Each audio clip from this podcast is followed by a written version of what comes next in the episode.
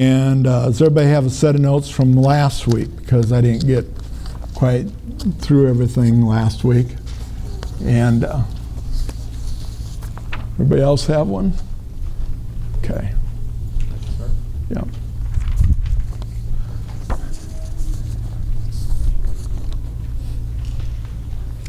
So I'm really hoping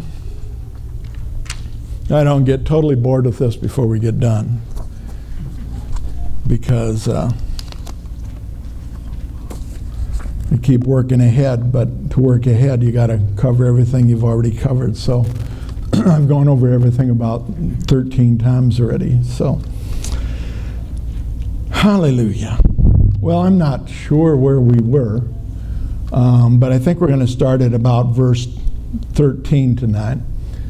And so I'm going to start in verse 9. We're going to start reading there, and then we'll, we'll pick up in verse 13. And it says, For this reason, we also, since the day we heard of it, do not cease to pray for you and to ask that you may be filled with the knowledge of his will in all wisdom in spiritual understanding, that you may walk worthy of the Lord, fully pleasing him, being fruitful in every good work and increasing in the knowledge of God. And so, uh, as we increase in the knowledge of God, we're gonna uh, we're gonna produce good fruit. You know, because that's that's the, the fruit just grows.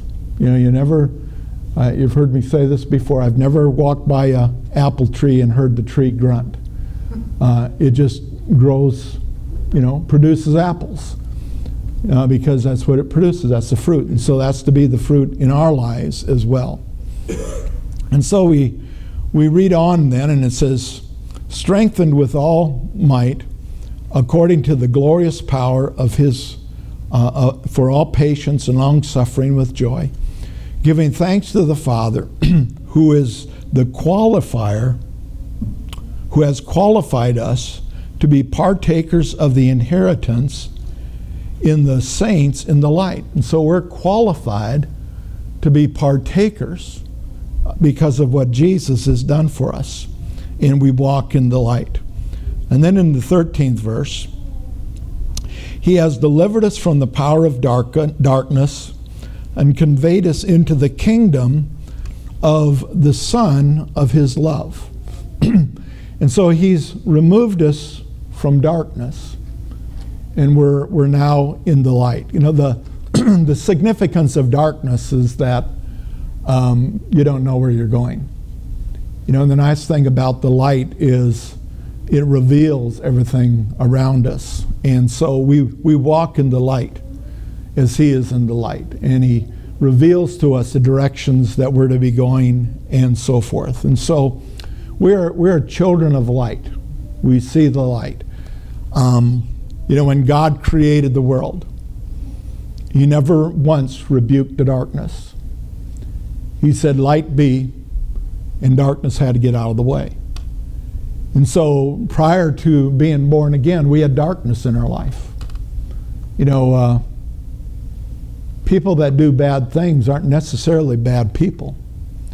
It's, that, it's that they're in the dark, they're in darkness. And when the light is exposed, or when they're exposed to the light all at once, they're able to see clearly. And so it is in our lives you know, the Word, the Spirit, um, they all make up the light. And so the, the more we bring that into us, the more of the darkness has to go. That's why it's totally different in the dispensation that we're in today, the dispensation of grace, rather than um, being in the old covenant under the law. Um, they, were, they were spiritually dead, they were in darkness. And so the law was given to reveal to them that they were in darkness and give them a pattern to follow. But see, we no longer need that in the same sense because we're in the light. And so the more that we walk in the light, more clearly we see the direction that we're, we're to go. You know, the problem is, is that even though we may be in the light, if we won't expose ourselves to the Word of God, if we won't expose ourselves to the Spirit of God, even though dark, the, the, the light has shown, we're, we're still operating in darkness because we haven't turned the headlights on and uh, we just need to turn the headlights on. And so, um, verse 14 then, um, the ransom has been paid. I don't know if it's in your notes. There's a letter missing in. Uh, but the rams, ransom has been paid. Jesus paid the price. Verse 14. In whom we have redemption.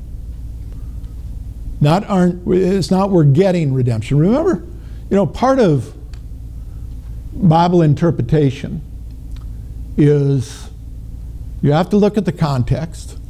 And along, the, along with the context, you have to know who he's talking to.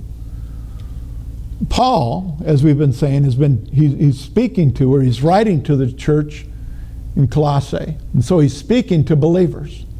And so this is being spoken to us as believers. If we were unbelievers, this wouldn't have the same significance and the same meaning to us.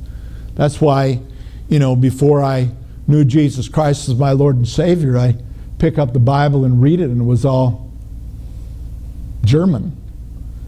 You know, I may be German, but I don't read German. You know, and uh, because it was, it, was, it was totally unclear to me, because the, the Spirit wasn't able to interpret to me because I was, I was dead to it. But many scriptures that I'd read prior to being saved, all at once they had meaning once I received Jesus as my Lord and Savior. And so here he's speaking to those who are saved, and so he's speaking to us, and he says, To whom we have uh, to whom we have redemption. So we have redemption through his blood, the forgiveness of sin. Now, the literal of this is in whom uh, the Son of his love, and of course, that's talking of Jesus, we have, and it's echo, own, or possess. Through him, we possess. I mean, that, that gives it a whole different meaning when you think about the fact that we possess redemption. But the thing about possessing something is you have to take it.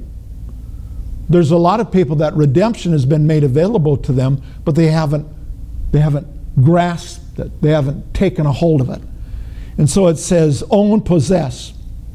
Redemption, apolotisas, and it means the releasing uh, affected by the payment of the ransom. And so it isn't, we don't have redemption because of what we've done. We have redemption because of the payment for the ransom to purchase us back. And that's what Jesus did for us. And it was, as it goes on, and it says, through his blood, the forgiveness. And that forgiveness means cancellation, remission of sin. So our sins have been canceled. Now, many people have a problem with that. They, they just don't see how that could possibly happen. Well, it can happen through our own ability, but it happened through the blood of Jesus. He completely cleansed us, completely washed it away. He, he canceled out the debt. But there had to be a ransom that was pray, paid. And we'll see this as we, as we go on. You know, people talk about grace and that it's, that it's free. It is free, but it wasn't cheap. It cost Jesus everything. He had to suffer, he had to die, his blood was shed so that you and I might be able to walk free. And so, what it's talking about, that ransom, we were held hostage to Satan's kingdom. Remember Adam and Eve that they fell in the garden? Um, they ate of the fruit that God said, Don't eat of this tree, for the day that you eat thereof, you're surely going to die. They ate of the tree. But you know, in the natural, they didn't die that day. Adam lived to be what? 400, 600, I forget how many years old he was. He was an old dude though. And uh, so he didn't, he didn't die that day physically. But there was something else that happened that day. He died spiritually. And you know, we think of death, and we always think of death as being, being the end of something. Death is not the end of something, it's, it just simply means separation. And so when man spiritually died, he was, he was separated from God. He no longer had fellowship, intimacy with God. You know, the Bible says to, um, to uh, that when we live on this earth, uh, when we die, we'll be in the presence of the Lord. So we don't cease to exist. What happens is our physical bodies may go into the grave, but we're a threefold being. Our spirit is eternal, it'll live on. And we determine where we're going to spend that eternity. Is it going to be in God's presence or the other place? You know, and so, uh, uh, but, but it's, you know, there, there's this separation. And so Jesus came, and there had to be a price that was paid. You see, if God would have just said, it's okay, let's just forget about it, he wouldn't have been a just God. He wouldn't have been just with Satan because Satan legitimately received the kingdom because Adam sold out to him. And so he had to get it back in a legitimate way, and the way that he had to do it was through the ransom. The ransom required death. And so Jesus died, he shed his blood so that you and I might be able to experience the abundant life. Let's drop down there to Roman numeral, I think it's 8 in your notes, and it says, The principle of redemption is found in John, uh, the eighth chapter. I'm going to read that. In John, the eighth chapter, and I'm going to read, uh, begin reading the 31st verse, and it says, Then Jesus said to those Jews who believed in him, If you abide in my word, you are my disciples indeed, and you shall know the truth, and the truth shall set you free. Um, and the truth shall set you free. A total loss. There we go. Um, they answered him, We are of Abraham's descendant and have uh, never been in bondage to anyone. How can you say um, you will be made free? And Jesus said to them, Most assuredly I say to you, Whoever commits sin is a slave to sin. And a slave does not abide in the house forever, but a son abides forever. Therefore, if the son makes you free, you're free indeed. Why? Because we're sons. We're, we're no longer a slave. We were a, we're a slave um, to sin. You know, I, I would venture to guess everybody in this room could acknowledge something in their life that they didn't, they didn't want to continue in, but it was like you just couldn't get free of it. It's because we were a slave to it, because we were a slave to sin. But through Jesus, we've been set free, and it's through the blood of Jesus. And Jesus qualified because he was of the virgin birth. You see, sin is passed through the generations, uh, but the generations weren't passed on to Jesus, and so he purchased freedom for each and every one of us. B, there it says, Jesus paid the ransom for our sins on the cross with his blood. In other words, he paid the price for spiritual death. See, it's appointed unto man once to die. If Jesus tarries, every one of us in this room one day will physically die. Physically. But because of Jesus, spiritually, we will live on through all of eternity and we'll spend all of eternity with him, with him and the Father. Redemption is a doctrine believers can apply in times of pressure and receive blessing. You know, when pressure comes, what are we going to do? Well, what we ought to do is say, I'm the redeemed of the Lord, and I say so. Oftentimes, when somebody, um, they'll, they'll let me know that they're being attacked by sickness or disease or whatever, and ask me to pray for them. And and the first thing that I do is I, I make a confession over them, and if, it, if they texted me, I text them back. And the first part of my text is, You are the redeemed of the Lord. And I declare it to be so because the scripture says, Let the redeemed of the Lord say so. Let me tell you something.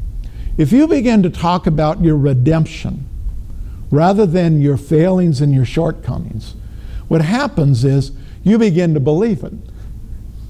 You know, out of the confession of your mouth, you know, what's coming out of your mouth? Is it your shortcomings? Is it your failings? Is it your inabilities? Uh, or you talk about what Jesus has done for you? Because that's what our redemption is. It isn't about me. I can declare that I'm the healed of the Lord, even though I've got a physical ailment that's trying to manifest in my life, because it's not about me. It's about what Jesus did. So I am the redeemed of the Lord, and I declare it to be so because Jesus purchased it for me through his blood. And so that's what redemption means to each and every one of us. And so with that doctrine, we need to declare it. Redemption was typified or was made was revealed to some degree in the Old Testament through the blood of animals. Now, they're animals, the animals couldn't purchased redemption for them, but it looked forward. You got everybody looking forward. You know, I'm always amazed that people want to go back to the old covenant. Now, now I love the old covenant. I love the law because even as Paul said, if it were not for the law, I would not have known a need for the Savior. And so knowing that I was covetous, knowing that I was a liar, knowing that I was a sinner, let me know that I needed a Savior. But everything in the Old Covenant, everything in the Old Testament is looking towards Jesus. Later on, we're going to be in, I think, chapter 2. uh, we're going to be looking, which, you know, maybe next Christmas when we get there, you know, but, but we'll be looking at the festivals. Every one of those festivals, we're looking forward to Jesus. Every one of them. And so, can we celebrate them today? Sure, if you want to do it historically. But don't do it as, a, as an act of obedience and faith you know, because Jesus is, is already completed all that stuff. They were all looking to Jesus. And here we are. We're in the new covenant, in the New Testament, and everything that we do, we look back to the completed works of Jesus. It's all done, folks.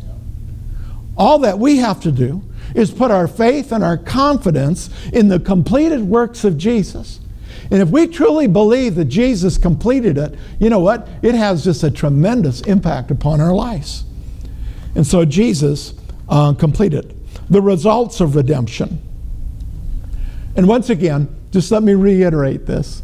I put all these scriptures in there so that, not so that we can look them up um, tonight, because if we did that, we, we wouldn't get through the first paragraph because I've got so many scriptures in there. It's so that you can go back and read through it and look them up as proof texts. Because don't ever take my word for it. I will never intentionally lead you astray. You, you, get that? Intentionally. My problem is I'm still a man. And as a man, that means I'm subject to err. And so everything that I teach, you ought, to, you ought to go home, you ought to take notes, you ought to go home and look it up and make sure that that old preacher wasn't deceiving me or leading me down the track. Well, I've done something better for you. I've given you the notes, and they're basically the notes that I'm preaching from, and I've given you all the scriptures that I've used in my studies so that you can go back and you can look it up for yourself and see that it is so. Well, there's my uh, mini preaching for tonight results of redemption. Galatians 3:13 uh, and 14 are one of my favorite passages in the entire Bible. For Christ has redeemed us from the curse of the law, having become a curse for us. For it is written, "Curses every man that hangs upon a tree." We're redeemed from the curse of the law. When somebody tries to speak curse over you, you just look at them and smile and say, "I'm the redeemed of the Lord." That means I've been redeemed from the curse. No curse in my life. Well, you know, I think your family has a family curse. Well, maybe we did, but we don't anymore because I'm redeemed from the curse. And therefore, I walk free of any curse that would try to dominate and control my life.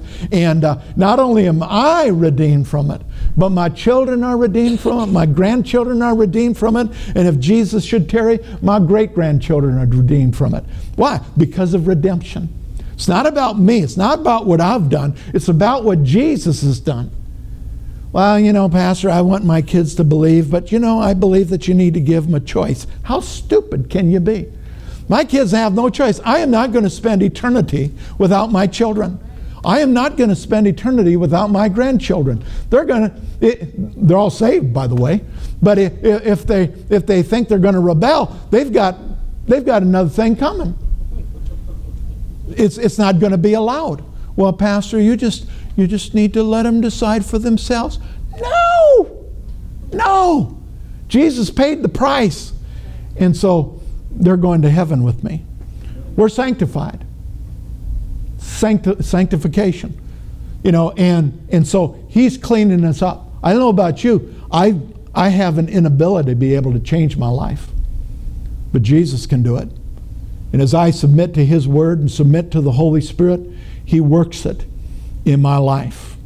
Uh, we have been uh, given authority over demonic powers. And I know people don't want to talk about that, but listen to me.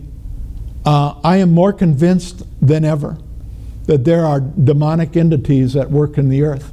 The reason why I believe that is some of the horrible things that I see people doing to one another, a human being in his right or her right mind would never, ever do that. It's got to be demonically inspired. And so we're, but we're free from that. And so when something comes against you to try to pull you in a direction, you have authority in the name of Jesus to resist it and say, No way, Jose.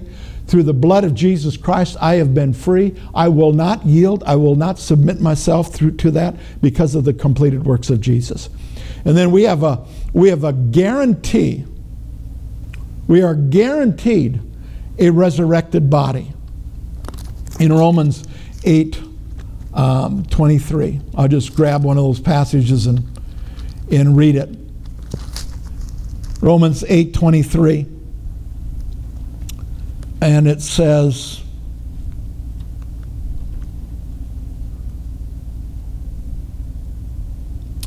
Not only that, but we also, who have the first fruits of the Spirit. Remember, we're, we're going to see this too as we go along here. Jesus was the first fruits. The first. He was the first begotten of the Father. And so, where there's a first, there's a second, there's a third. I'm probably a billionth in something, but that's fine with me. I'm one of the number. And it says, not only that, but we also who have the first fruits of the Spirit, even we ourselves, groan within ourselves, eagerly waiting for the adoption of the redemption of the body. That's not talking about, you know, our spirit. That's talking about our physical body. You know, I, I, I struggled with this for a while. I, I thought, you know, what do we need a new body for? You know, because you hear testimonies of people in, in heaven and they're able to recognize one another and everything else. And, you know, this, this body is so cumbersome and, and it just keeps you from doing what you want to do. What, you know, why do we have to have a new body? Why we can't? Because God created us as a threefold being. And so redemption can't be complete until we're complete. And we won't be complete through redemption until we have that that completely new body. And so we're going to have a new body. We're going to have a resurrected body. won't be subject to sickness and disease, won't be subject to pain, won't have the same limitations that we have today. But we will spend eternity with that resurrected body. Some of you may not be happy about that, but you're stuck with it. So, um, so uh, the results of redemption, but it's all through the blood of Jesus. You know, the life was the blood. We see that throughout the Old Testament in the book of Leviticus. It talks about, you know, that's why the children of Israel, when they, um, they ate meat, it had to be kosher. In other words, all the blood had to be drained out of it because the life was in the blood. And that blood represented life. Jesus shed his blood, his life, for you and I, that we might have eternal life. And the significance of the blood was it was it wasn't that the blood in and of itself was was evil. Now, I don't like my beef to moo anyway, so I don't like any, any any blood in it. I like it. I like it. I like it cooked. You understand what I'm saying? You know, I, I don't want blood. I'd rather have a little bit of char rather than you know that blood flowing around there. You know, so I, I, you know, I guess I'm I'm really safe. You know, the rest of you, I don't know. You know, know. it's not we're not under the same restrictions and regulations because the significance of it was what it pointed to. It wasn't just that they weren't supposed to eat blood. It was what the blood represented. And so we don't have to get under bondage. Well, we got, we got to be careful that we don't any, eat any blood here. No, that's, that's not what it's about. Jesus took care of all of that upon the cross. And I'm going to allow you to read through the rest of those notes yourself. And uh, we're going to go ahead and go to our, our um, lesson uh, for tonight, um, number four.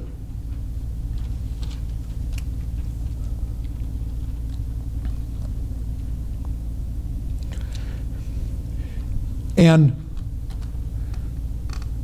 when we, when we begin to look at this portion of Scripture, verses 15 through 19 especially, um,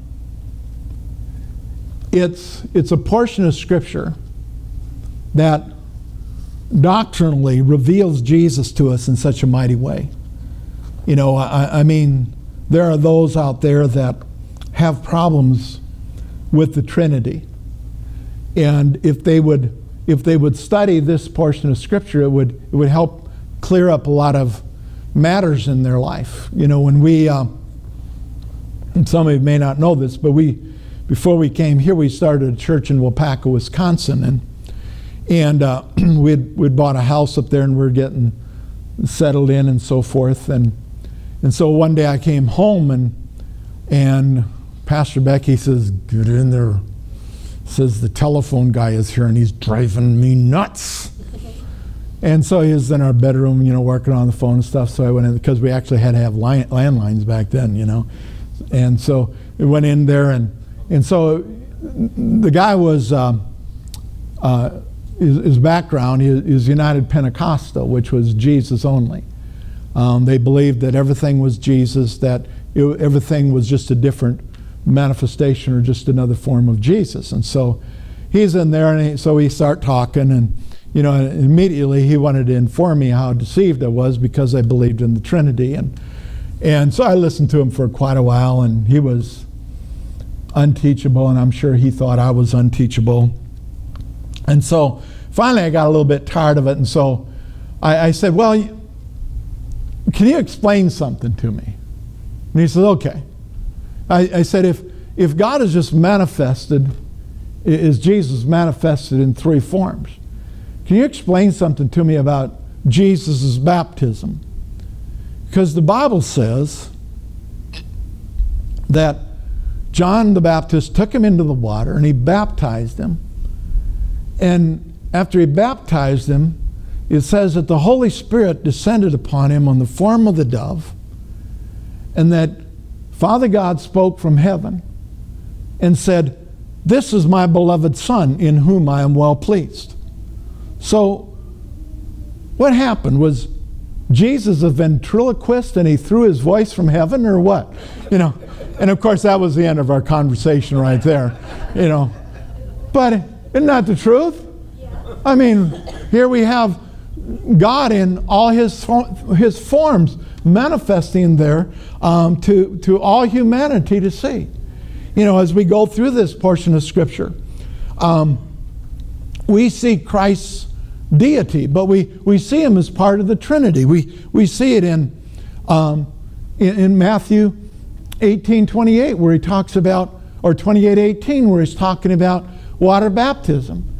You know, and our translations say that we're to be baptized in the name of the Father and the Son and the Holy Spirit. But if you go back and you study that in the Greek and you look at it literally, what we're really being told in that portion of Scripture, he's saying, and being baptized in the name of the Father, in the name of the Son, and in the name of the Holy Spirit. And the significance of that is, is being baptized into somebody, it means to be immersed into that individual. And to be immersed in somebody means that you're immersed into everything that that individual represents. And so when you're baptized in the name of the Father, you're baptized into everything that is represented in the Father. When you're baptized into Jesus, you're baptized into everything that that name, that Jesus represents. And when you're baptized in the Holy Spirit, you're baptized into everything that the Holy Spirit represents. In, in other words, all of that is available to you and alive within you the moment that you receive Jesus Christ as your Lord and Savior. And I think we, we sell short in what happened to us when we got born again is so much more than just getting a, a, a ticket to heaven. It was, a, it was a guarantee of life here on earth. But you know what? Even if you have a, guarant- a, a ticket that guarantees you something, you still have to go in and you have to, what's the word that I'm looking for? Turn it in. Redeem it. You still have to redeem it. Jesus has done it all for us, but you know what? We still have to recognize what he's done for us. And the way that we do that is through words and through thanksgiving. The words are recognizing what Jesus has done for us, and the thanksgiving is thank you for doing it for me, for completing that work for me. So, anyway, in uh, verse 15, it's speaking of Jesus and says, He is the image of the invisible God, the firstborn over all creation. Reading that in the, in the literal, it reads, Who is the image, the um, expressed image as a coin. In other words, it's like it's stamped. It can't, it can't be removed. It's stamped into us. Who is the image of the invisible God? In other words, it's embedded in Jesus. He's, he's just like God the Father. You want to know what God the Father is like? Look to Jesus. You know, it's, it's, it's really interesting. I, I'm, I'm always amazed at this.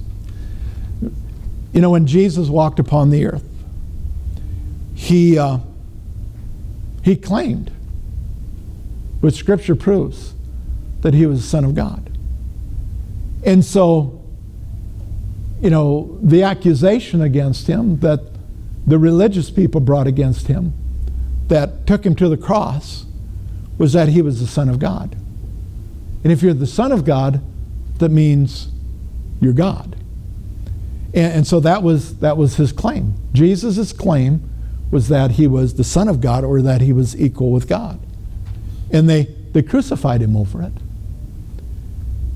And Jesus came for one reason Jesus came to reveal the Father. That was, that was his whole goal, his whole purpose, his, his whole ministry on the earth was to reveal the Father. He revealed the Father as a healer, a provider, a lover. He, he revealed the Father as all those things. Now, the Holy Spirit, Jesus is seated at the right hand of Father God on high. And he said to the disciples, He said, It's to your advantage that I go away because if I go away, I'm going to send you another comforter one just exactly like me. Not a, there, there's two words for another uh, in the Greek. One another means another but different. And the other another means one just exactly the same, or a stamp impression. Jesus was another, in other words, just exactly like the Father. And he revealed himself as that. So he came to reveal the Father.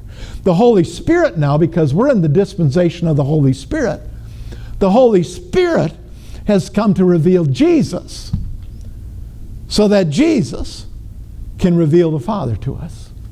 You know, after I was introduced to Jesus and the power of the Holy Spirit, because what the, the Holy Spirit does is He works in our life to give us a clear image of who Jesus really is. And when we begin to see that, we get a clear image of who the Father was. Growing up, I saw the Father God as the disciplinarian, the one up in heaven just waiting for me to miss the mark so he could whack me a good one. And so everybody was afraid of the Father. You know, I, I remember I was talking to somebody before church.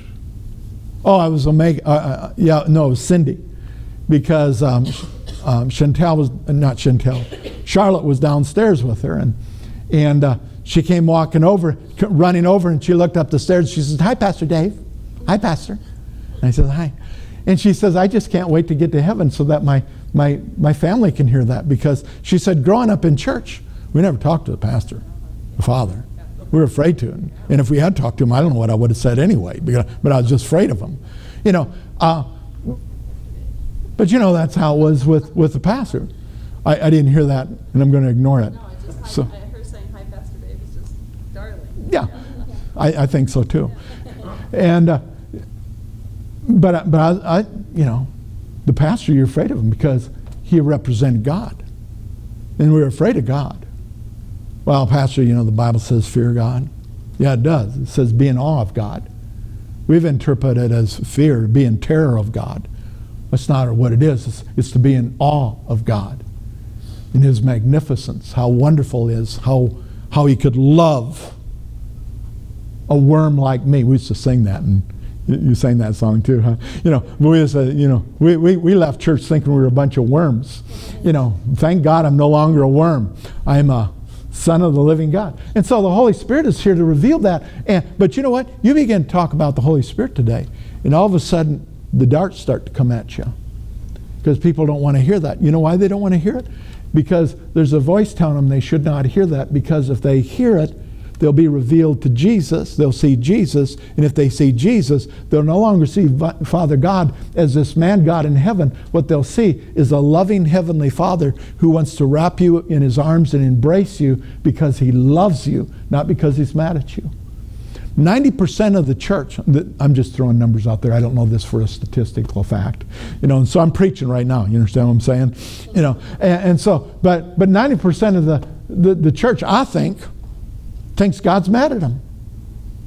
They have no idea that God really loves them and that Father God wants to have a relationship with Him. God wants to have a relationship with you and me. And so, uh, let me start over again.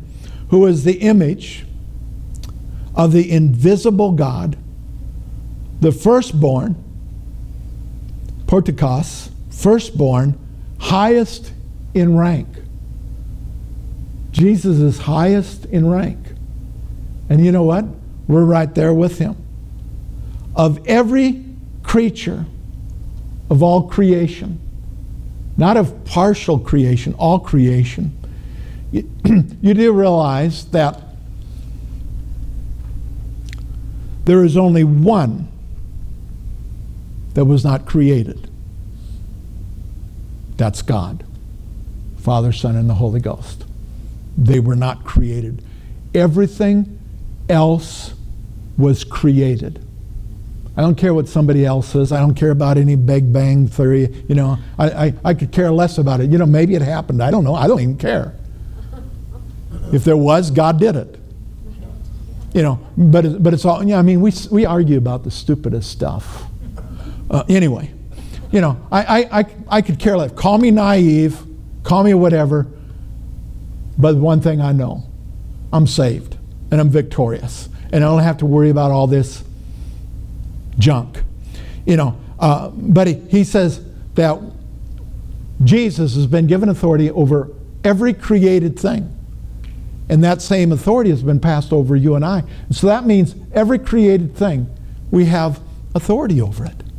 That doesn't mean that we get to abuse it and use it any way we want.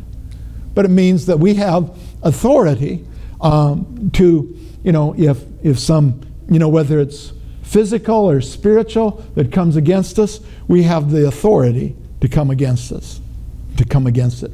So, Christ, that, that's Jesus' name for deity, is talking about the anointed one. Scripture reveals Christ as a member of Trinity, and I already read that out of uh, Matthew 28, and so we won't read another, but you can read some more for yourself. Uh, there are outstanding scriptures dealing with uh, the deity of Christ, talking about him as being God. Um, he was pre incarnate, in other words, he, he always existed. You know, the Bible talks about Jesus being crucified before the foundation of the world. Well, how could he do that if he, if he hadn't existed? Because in the heart of God, God knew how he was going to redeem man before man even fell. Well, then why did he create man? Because of love. It wasn't because he wanted to have a, a, a creation to brutalize, which is what some people think about God. It was because he wanted a creation that would love him, that he could love, and that in return would love him. You know, I, I, was, I was thinking about this today, about how many people just, they just, they just can't grasp the fact that God could love them. It's because they, they look at things in the natural rather than looking at themselves as God sees them. Um, the doctrine of divine decrees is founded in Scripture. In other words, God declared. You know, it says in John 1 It says, In the beginning was the Word, and the Word was with God, and the Word was God. And all things that are created were created by Him. In Genesis 1, it says that God said, and it was. In the beginning was the Word. God said. In the beginning was the Word. God said. So Jesus, the Word, spoke things, everything into existence. In creation, you see the Trinity. It says that the Spirit hovered over the, the darkness or whatever. And so we see the Trinity um, within creation. And like I said, over and over again, wherever you look in Scripture, you see it.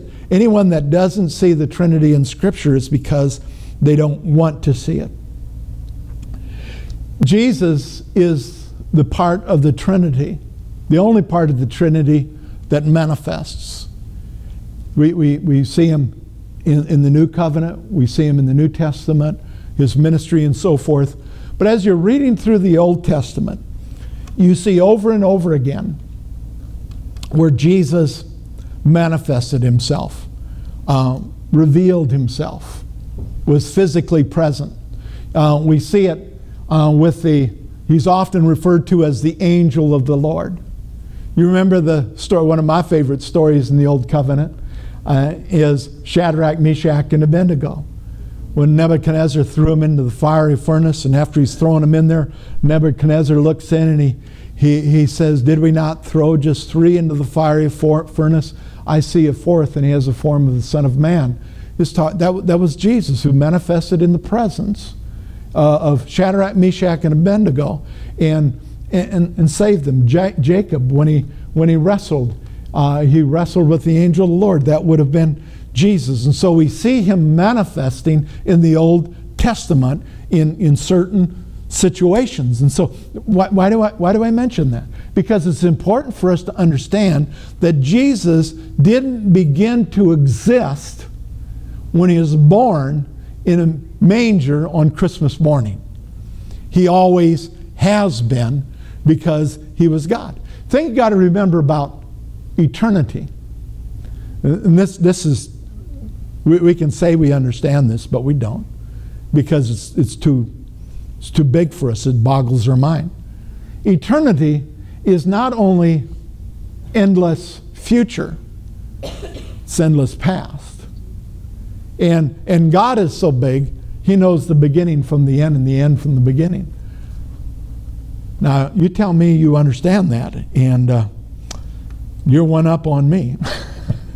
Because that's, that's too big for me to understand, but I know that it's true. How do you know it's true? Because the Bible says so. And I believe the scripture. I believe what he, what he says. The characteristics of God are also ascribed to Jesus. You know, again, in the Old Testament, one of the names that's given for, for, for God is Jehovah. And uh, we're, we're, not going to study it now, but um, in the Old Testament, where he talks about Jehovah, it's always used in a compound sense because Jehovah is descriptive of who God is. And so we, we have, you know, going from the Hebrew into the Greek, we have, we have Jehovah Jireh, the Lord my provider. We have Jehovah Shalom, the Lord my peace. We have Jehovah Rapha, the Lord my healer. Jehovah Raca, the Lord my shepherd. Jehovah Medkadesh, the Lord my sanctifier. Jehovah Sidkenu, the Lord my redeemer. You know, and so he's all of those things. And we see Jesus revealed as our redeemer in all of those things, but that's because those are the qualities of God that he made available to each and every one of us as sons of God. And so he's omnipresent, he's omnipotent, he's uh, omniscient, he's, you know, all these things about God, and they're, they're in your notes, and you can look them up for yourself. But, but what's important for us to understand about that is that Jesus, in his deity, was all of those things. But the scripture says that he took his deity. He never ceased to be he never ceased to be God. But he, he set aside his deity to become the Son of Man. And so Jesus was all man and he is all God. Once again, if you understand that, you're one up on me. All that I know is that it's that it's true. And so when Jesus walked on the earth, we, we see that he was only in one place at one time. Well, God is omnipresent. He can be every place at the same time. That's why, you know, the Holy Spirit, when Jesus said, I'm going to send the Holy Spirit to you, it's to your advantage. That means for, for every man, woman, and child that is on the face of the earth, they are in the presence of the Holy Spirit right now, in the presence of God, because He's everywhere.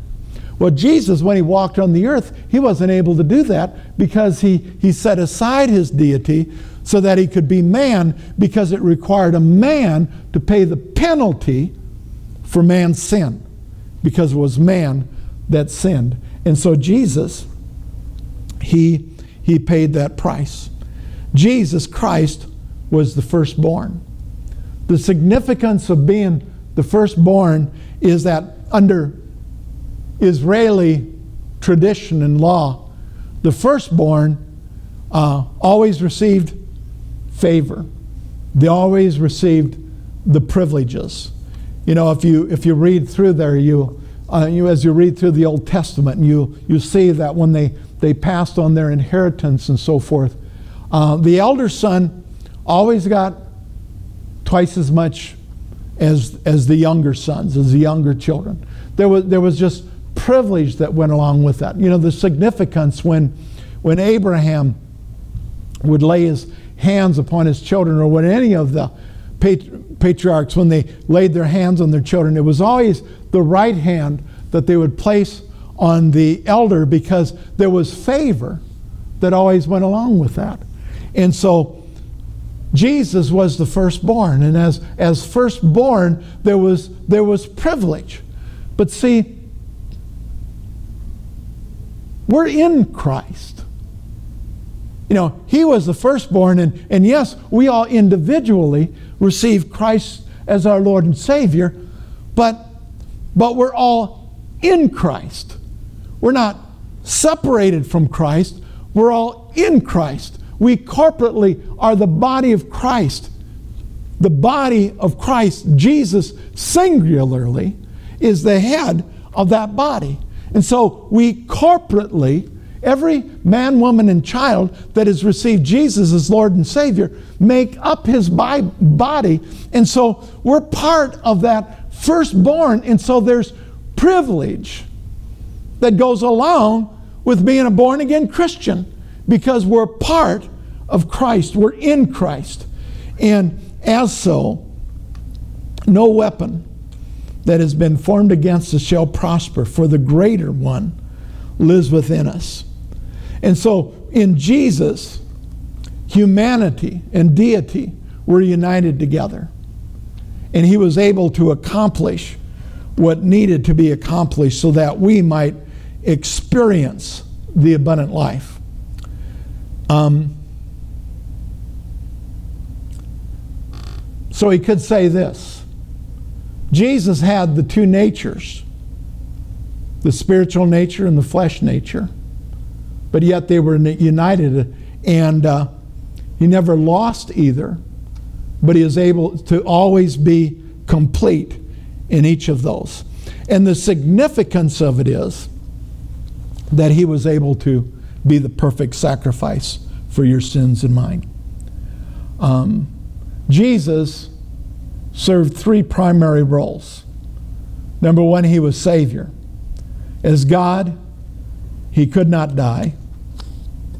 He was eternal life. God is eternal life. Uh, and so uh, that's where the man part of it came in. I do believe that Jesus died spiritually. Um, and again, remember, that doesn't mean cease to exist. I mean, it's one of the controversies that a lot of teachers and denominations go through did Jesus die spiritually? Well, to me, it depends on what your interpretation of spiritual death is. To me, my interpretation of spiritual death is separation from God. When Jesus was on the cross and everything turned dark, Jesus cried out and he said, My God, my God, why have you forsaken me? You know, and so now, now you think about this, and this is, it's no wonder Jesus was in such agony.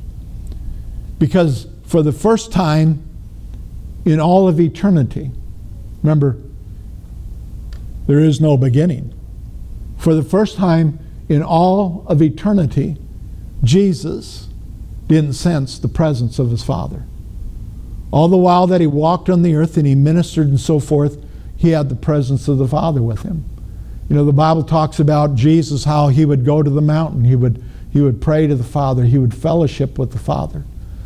You know, Jesus did not perform a miracle until he was water baptized and the Holy Spirit came upon him in the form of a dove. And after that, Jesus began to perform miracles and so forth because the Holy Spirit was, was working with him. And so remember, he set aside his deity. So when Jesus turned water into wine, he didn't do that as God, he did it as a man. When Jesus healed the individual with leprosy, or when he healed the blind eyes, or the lame man at the pool of Bethesda, he didn't do that as God. He did that as a man because he had set aside his deity. So he did it as a man filled with the Holy Spirit. And that's why he says to you and I that we'll cast out devils, we'll lay hands on the sick. Uh, uh, if we drink anything deadly, it will not harm us. Uh, we'll, you know, we'll do those things. Why?